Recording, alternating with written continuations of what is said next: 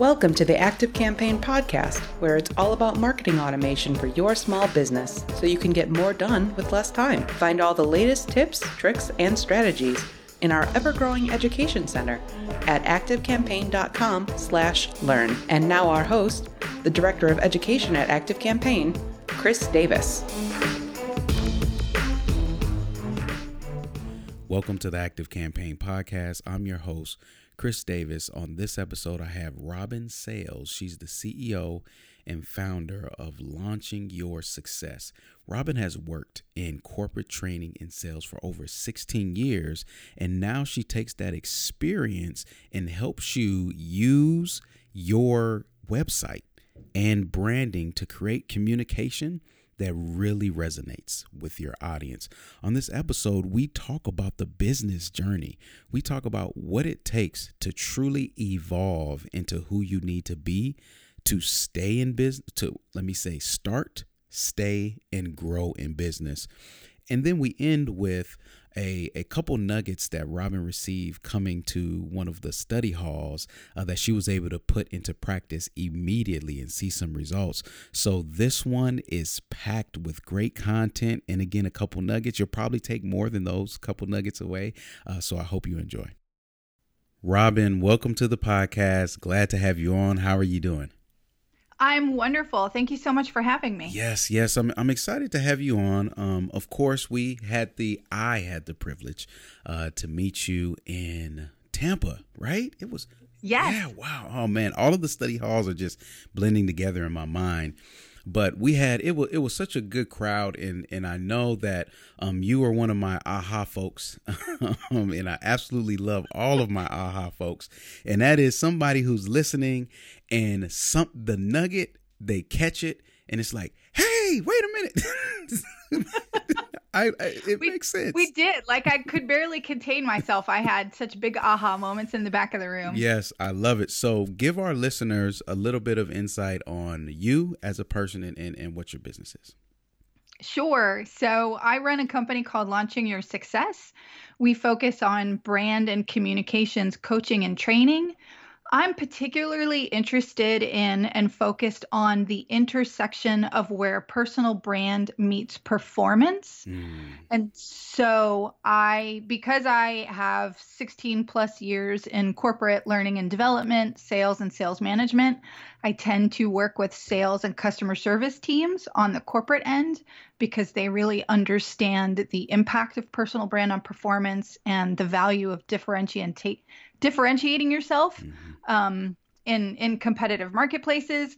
And then with coaching, one-on-one coaching, it's usually with small business owners, entrepreneurs, content creators, people who have big ideas, like big community-changing, world-changing ideas that they haven't quite figured out how to articulate their message in a way that connects with that ideal client. And so I really help them get super clear on their value that they bring to the table and communicating that in a way that really fits their authentic voice rather than putting together something that feels scripted or kitschy. Mm. So we go for timeless storytelling and brand messaging rather than, flashy trends, and just really get to the heart of helping people connect with their ideal client. I tell people all the time, I don't care how super weird or bizarre or ultra niched your area of expertise is. Mm-hmm. There is literally somebody on Google right now looking for you. Yeah. So my job is to help you figure out the right words and phrases that are going to catch the attention of that person who's already looking for you. Yeah. And it's becoming more and more important because, like you said, that person is looking for you. And when they find you, you need to connect with them, right? Immediately mm-hmm. through what they experience on your website.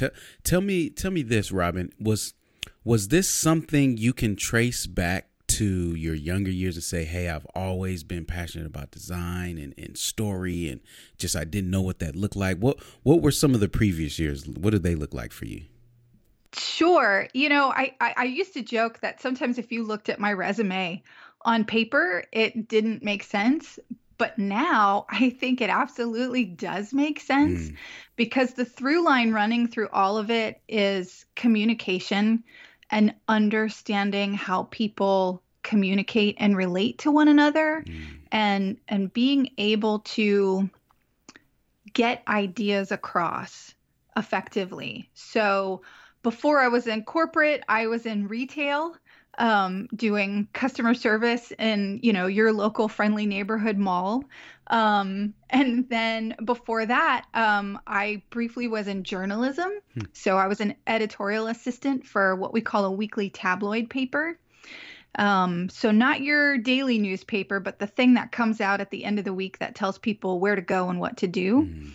That was a lot of fun. And I learned a lot about communicating quickly and concisely in that job. And before that, I was an actor. I was a theater major in high school and college. And out of college, we had a theater troupe. We did a weekly improv show. And we also did performance art theater at like Renaissance fairs and street festivals. So our specialty was being able to interact with the public and pull them in and make them a part of the production. And I tell people constantly that my improv training has served me better, way better than any formal business training I've ever received. Wow. And you know what? It's funny, the intangibles that I don't want to say pick up, but the intangibles that are revealed to you that you have along your journey. Mm-hmm. Right. You could be in, like you said, in a corporate setting, retail, whatever. And whether it be a hobby on the side or just something, it will illuminate something in you that you're like, oh, well wait a minute.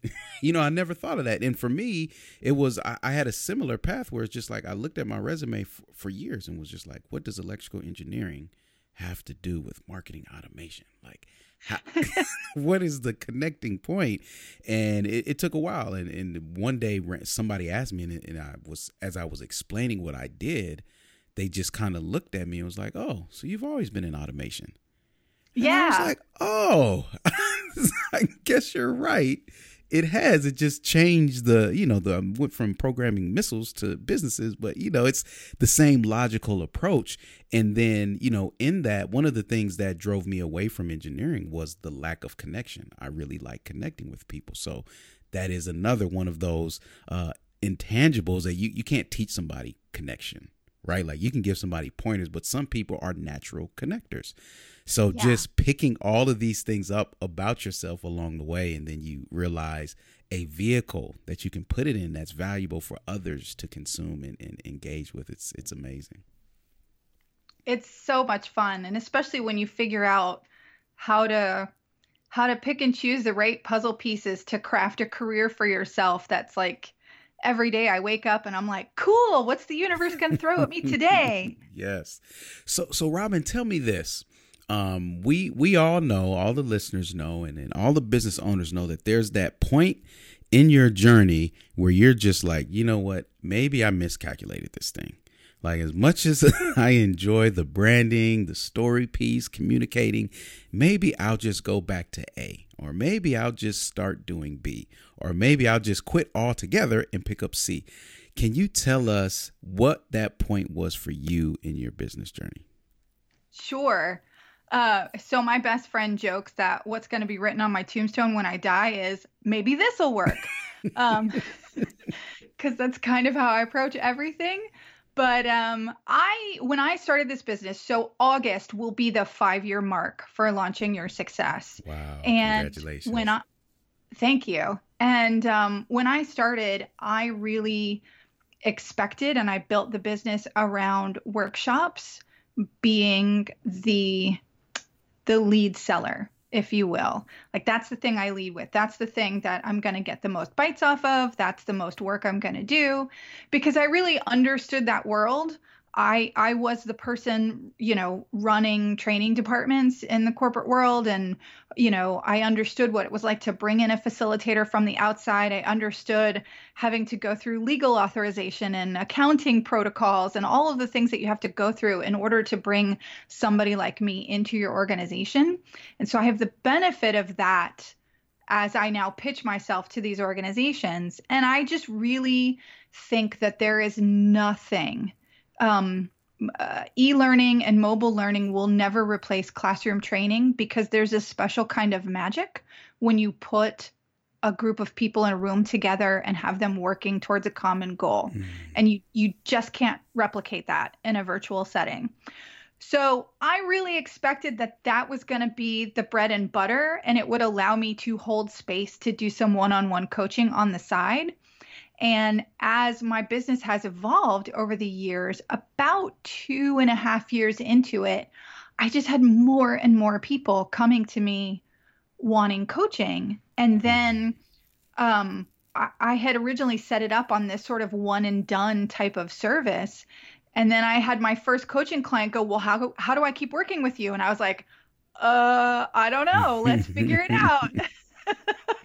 And now all of a sudden, the scales of my business have tipped almost completely, where a majority of what I do is one-on-one coaching. And although workshops are still a large part, and still, you know, certainly they represent the biggest financial piece of the pie, those sales cycles are so long, and I don't have the stress of keeping that pipeline intensely full, because I have all these wonderful coaching opportunities, and now we're coming up with new products and solutions for these content creators and these entrepreneurs and these world changers beyond just coaching.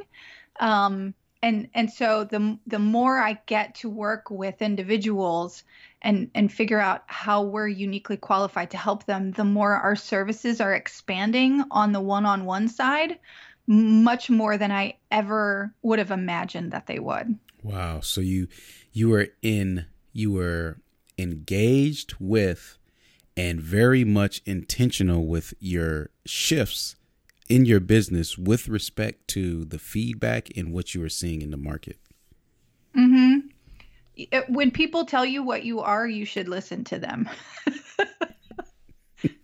Absolutely. That was a big lesson for me to learn. Yeah. Like my clients were basically saying, this is what you are to us. This is what we need from you. And I was like, no, but I do workshops. Yes. Right. It's the classic battle of how I want you to see me and how you're seeing me. Mm-hmm. Right. Like sometimes the pride, the entrepreneurial pride will not allow someone to hear how people are seeing them, because they're so sold on being who they want their audience to see them as. And you don't lose with listening to your audience and understanding what they're saying, because in that they're saying, hey, look, I see you, I have a problem, and I see you as the solution to it. And that's literally what we're in business for. Yeah. Yeah. And it was certainly a moment of drinking my own Kool-Aid as well. Mm. You know, I had to bring in somebody else to do for me what I do for other people, because we can't hold that mirror up to ourselves. We're too close to it. Yeah, I think that's a really great point. And it's no knock. I know a lot of people struggle with that because it requires some transparency, some vulnerability in a sense. But at the end of the day, not so much, because how can you expect to be able to see you better than someone from the outside, right? Like you said, you're too close. And a lot of times, Robyn, that's the one piece that I see hold a lot of people back. They could be Absolutely. Great at marketing. They could be great at this. So since they think they're great at it, they try to be great at it in their business. And it's like, you know what? You're actually greater at someone else doing it, and you providing direction when it comes Absolutely. To you, right? Yeah. I am not much of a sports fan, but I find sports analogies to have the most universal appeal.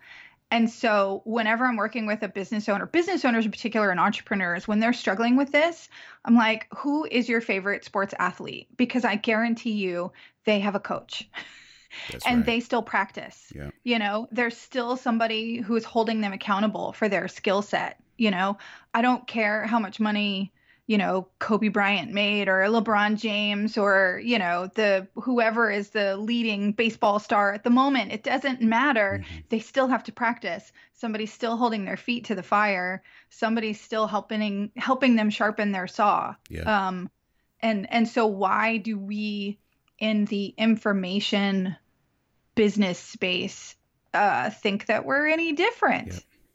Yep. I agree. Everybody needs a coach, and everybody needs someone else to help them build their business. You just have to have it. And it's one of the hardest things, because for me, I know personally, I understand all the tech, and one of the biggest things for me to let go, Robyn, was my website. Mm. It was just like, but I know exactly how I want it coded on the back end. I want it to be able to this, and, but when I realized, you know what, I've got to be the quarterback here. I've got to be I had to be the quarterback here and call the plays and put other players in position to take it to the end zone for me. Right. Instead of me saying, hey, I have it all. I'm going to throw it. Then I'm going to catch it. And then when I catch it, I'm going to run. So in the moment, it sounds like the right idea. It sounds totally reasonable as the right idea. Yep. And then once you get far enough away from it, like once you step back and you can see the forest for the trees, you realize how ridiculous it sounds. Yep. Like, why did I possibly think that I could and should do all of this? And then when you break down the numbers of it, like for me, I guess because I have a sales background, you could give me all of the emotional and rational arguments in the world, but I had to break down, this is what my time is worth per hour. Mm-hmm. And if I'm spending an hour toying around with some piddly detail on a website or on a marketing email, like, is that really the best use of my time? You know, how am I going to recoup that expense? Yep. You know, instead of hiring someone else to come in and do it. And that's the only thing that they have to worry about. They don't have to worry about the 15 other things that I have to worry about in that same hour. And I can go apply my time and my value to the things that I'm good at and create more time to help more people. Yeah, I think calculating the value of your time is one of the best exercises anybody can do, because it's one step closer to understanding your value and communicating it effectively. A lot of times when people struggle with pricing, when they struggle with positioning and flat out asking for the sale, it comes from that, just a lack of understanding the value of your time. And when you know it, like you said, you're like, wait a minute, on average, based on my client work and the amount of time it takes for me to complete projects and the amount of revenue that I make, I'm at about $150 per hour, right?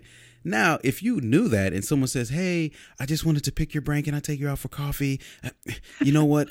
I'll even give you $50, right? You immediately know, wait a minute, $50 for an hour with this person that may not transact into anything bigger or stay focused on projects that are paying me $150 or more. I think it's a great exercise. It's a great exercise that everybody should do, or at least have done once in business. Anybody that has done it will probably say, yes, I'm glad I did it too, Robyn and Chris. I'm glad. I hope so. It's certainly something that I keep bringing in more and more, even with creators that I work with. You know, it was an obvious thing to bring in working with business owners and entrepreneurs, but I find that I'm bringing it in with creators as well, to help them see the value of delegating and saving their time for the things that they're naturally built to be gifted at, and use their time a little more wisely. Yeah, I think it's just amazing. I just had this vision, Robyn, as you were talking, and now you've got me in this sports field. And it's like, internal to Active Campaign, we had Bill Joy. He was on the podcast too, and he talked about coaching. You know, and how to be coachable. His term was coachability, how to be coachable and how to coach others. And as we're talking, I see a progression in business from the player to the quarterback, to the coach, to the owner. Right. And some people will make it all the way to the owner, where they have everybody kind of doing everything for them. That's fine. Some people, maybe they stay in the player mode. Right. Some people make it to the quarterback. Some people make it to the coach. Whatever level that you desire to operate in your business, the same is required of you. And that is, of course, additional help and to understand the model, right? Understand the best model for you to be able to operate in your zone of genius, and be willing to say no and let go of those things that don't benefit you. Robyn, I have to admit, I have enjoyed this. This was not my topic, Robyn. I promise. I wanted to talk about email open rates, but this has been so good. And I think that a lot of times on in mediums like this, it's better to just kind of let the flow go. Right. And I think that you've said a lot of things already that maybe I didn't realize that our listeners needed to hear. So I'm glad and thank you for kind of going with the flow with me in that aspect. But I do want to stay true. I want to stay true to what we agreed upon. And Robyn, I was able to, again, connect with you at the study hall, and you had an aha moment, and you were able to take that, put it into practice, and get some results. I just wanted you to share with the listeners what that was. Sure. So the timing worked out brilliant. Myself and my chief collaborator, who does a lot of copywriting and things for me, we were both in attendance at the Tampa Study Hall, and it was about 2 weeks out from when we were going to launch a pretty big campaign. So I had a large speaking engagement, and we wanted to offer some resources and get people to take advantage of them right away. And so we started with a text opt-in, an SMS opt-in, and then we had 4 emails immediately behind that, and then a 5th later follow-up email. And based on what we learned in the study hall, I think the first big aha, where I literally like threw my fists up into the air in the back of the room, was you had said something about, you were enlightening us about open rates and how you're going to get, you're always going to have your best open rate on that first email. Yes. And then it's going to go down from there. And we had originally had our follow-up email structured so that it was more of a sort of bland, thank you so much, blah, blah, blah. Yep. Like, if you'll forgive the term, our first email that we were going to send was a nothing burger. And then I was telling you guys about my concept of the pickle. I picked that up from my retail days. So when you order a sandwich at the restaurant, they don't tell you it's going to come with a pickle. And then, you know, the plate arrives, and on the plate with your sandwich is a slice of pickle. And it's a nice little surprise. And so in customer service, we used to talk about, you know, what's the pickle? How can we give people the pickle? The thing that they weren't expecting and they get to enjoy along with whatever it was that they purchased or subscribed to. And so for me, I wanted to make sure that I gave this particular audience a pickle. And we were going to do it in our second email. And then after hearing that bit about open rates and how you should really have your best content in that first email, because that's the one that's going to get the biggest open rates, we flipped our order of the emails and we put the pickle in the first email. And so I'm looking at our stats, and that first email has a 64% open rate. Wow. Yeah. Wow. I love it. And then we expected them to take a nosedive, but I have to tell you, we got so excited after attending study hall. We were like, let's reevaluate everything. Let's look at the copy in each email, you know? And so we have an average across all 5 emails. We maintained an average open rate of 45%, which was totally unexpected. Love it. Love it. And just to provide just a little insight to get the whole story, come out to study hall, everybody, activecampaign.com/events. But oh my God, I tell everybody, go. If it's coming to your town, go. Yes, right.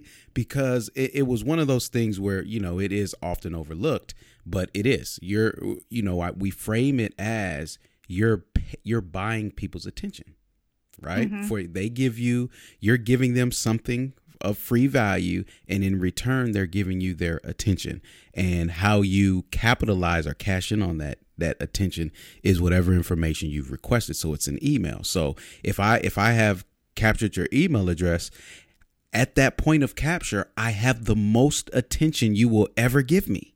That's just what it is. The excitement is at an all-time high at that point.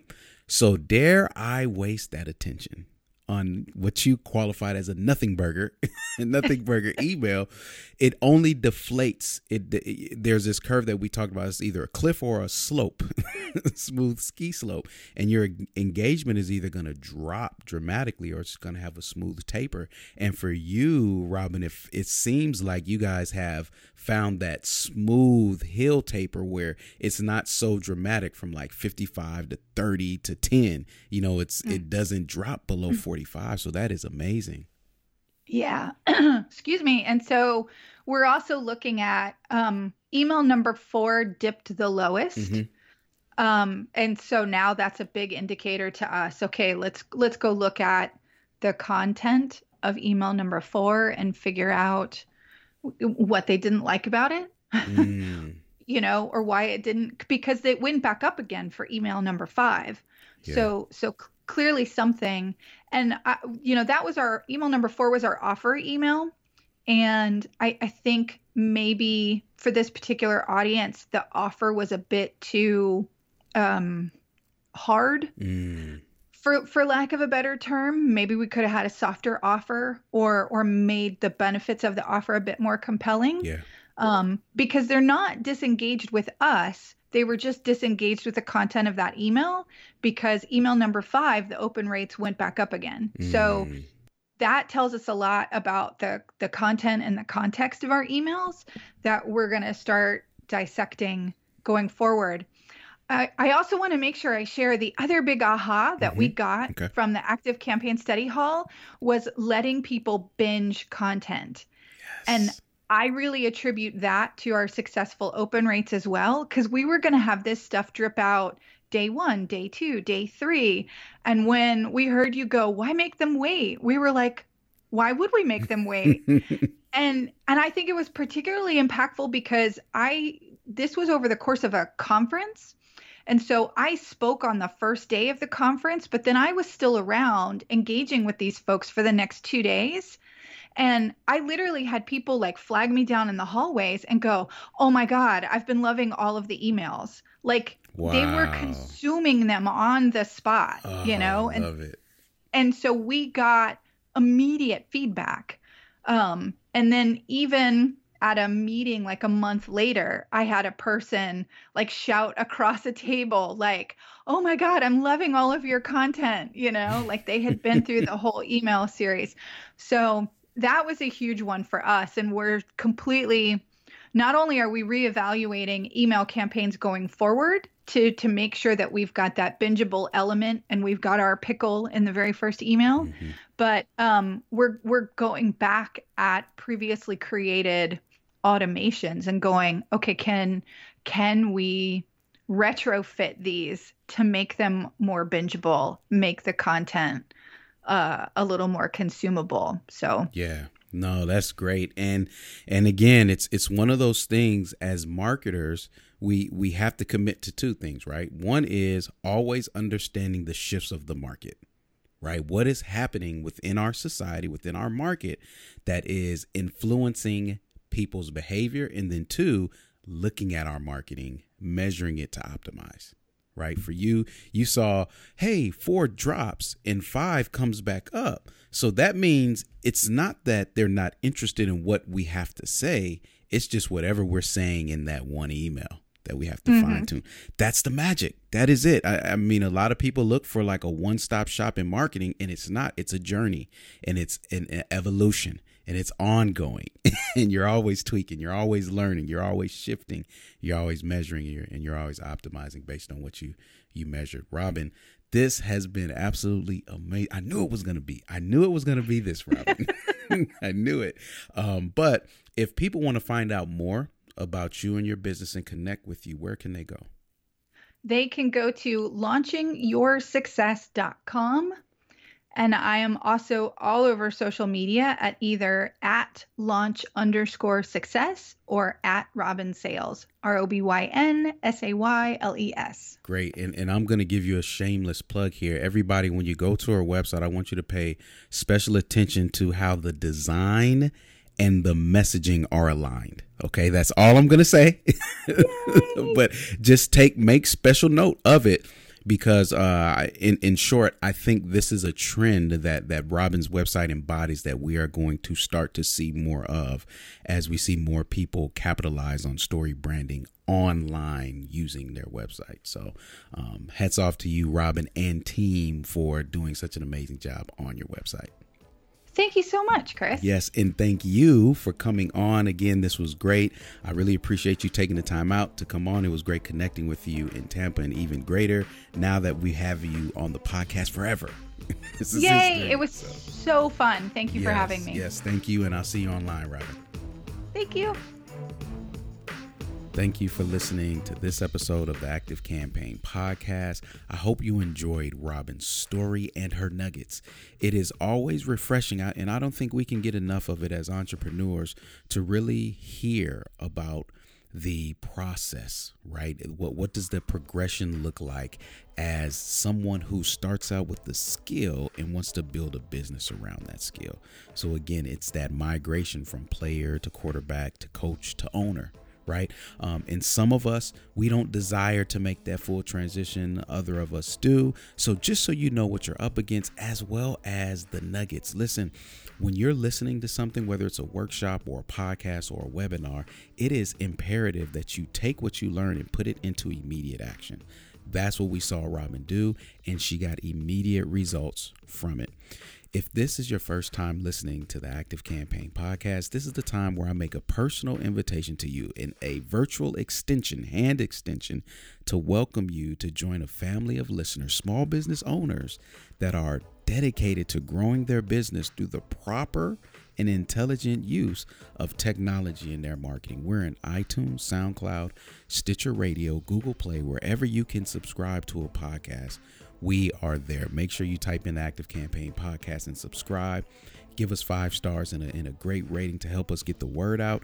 If you're looking to get started with Active Campaign, or you're stuck in any capacity with Active Campaign, we have too many resources available to you for you to stay stuck. First is the Education Center, activecampaign.com/learn. That's where you can get all of the guided content for you to consume at the rate and the medium that you prefer. If you want to talk to somebody one-on-one, activecampaign.com/training will allow you to sign up for a one-on-one and talk to one of our success representatives. If you would be up to having an experience similar to Robyn's, and by that I mean coming to one of our live study hall events, I want to let you know I personally would like to meet you, and I speak for our entire team. We do these study halls so that you're able to put a face with the brand, know the people behind the business. We enjoy meeting you, and we want you to enjoy meeting us. Go to activecampaign.com/events and see if we're coming to your city or a city near you. I've been told they are worth traveling for. So come out, meet us, let us meet you. And if you go to activecampaign.com/events, you'll see all of our study hall events. If you use the code PODCAST, PODCAST, at your point of registration, you'll get a discount off of your registration as well. This is the Active Campaign Podcast, the small business podcast to help you scale and propel your business with automation. I'll see you on the next episode.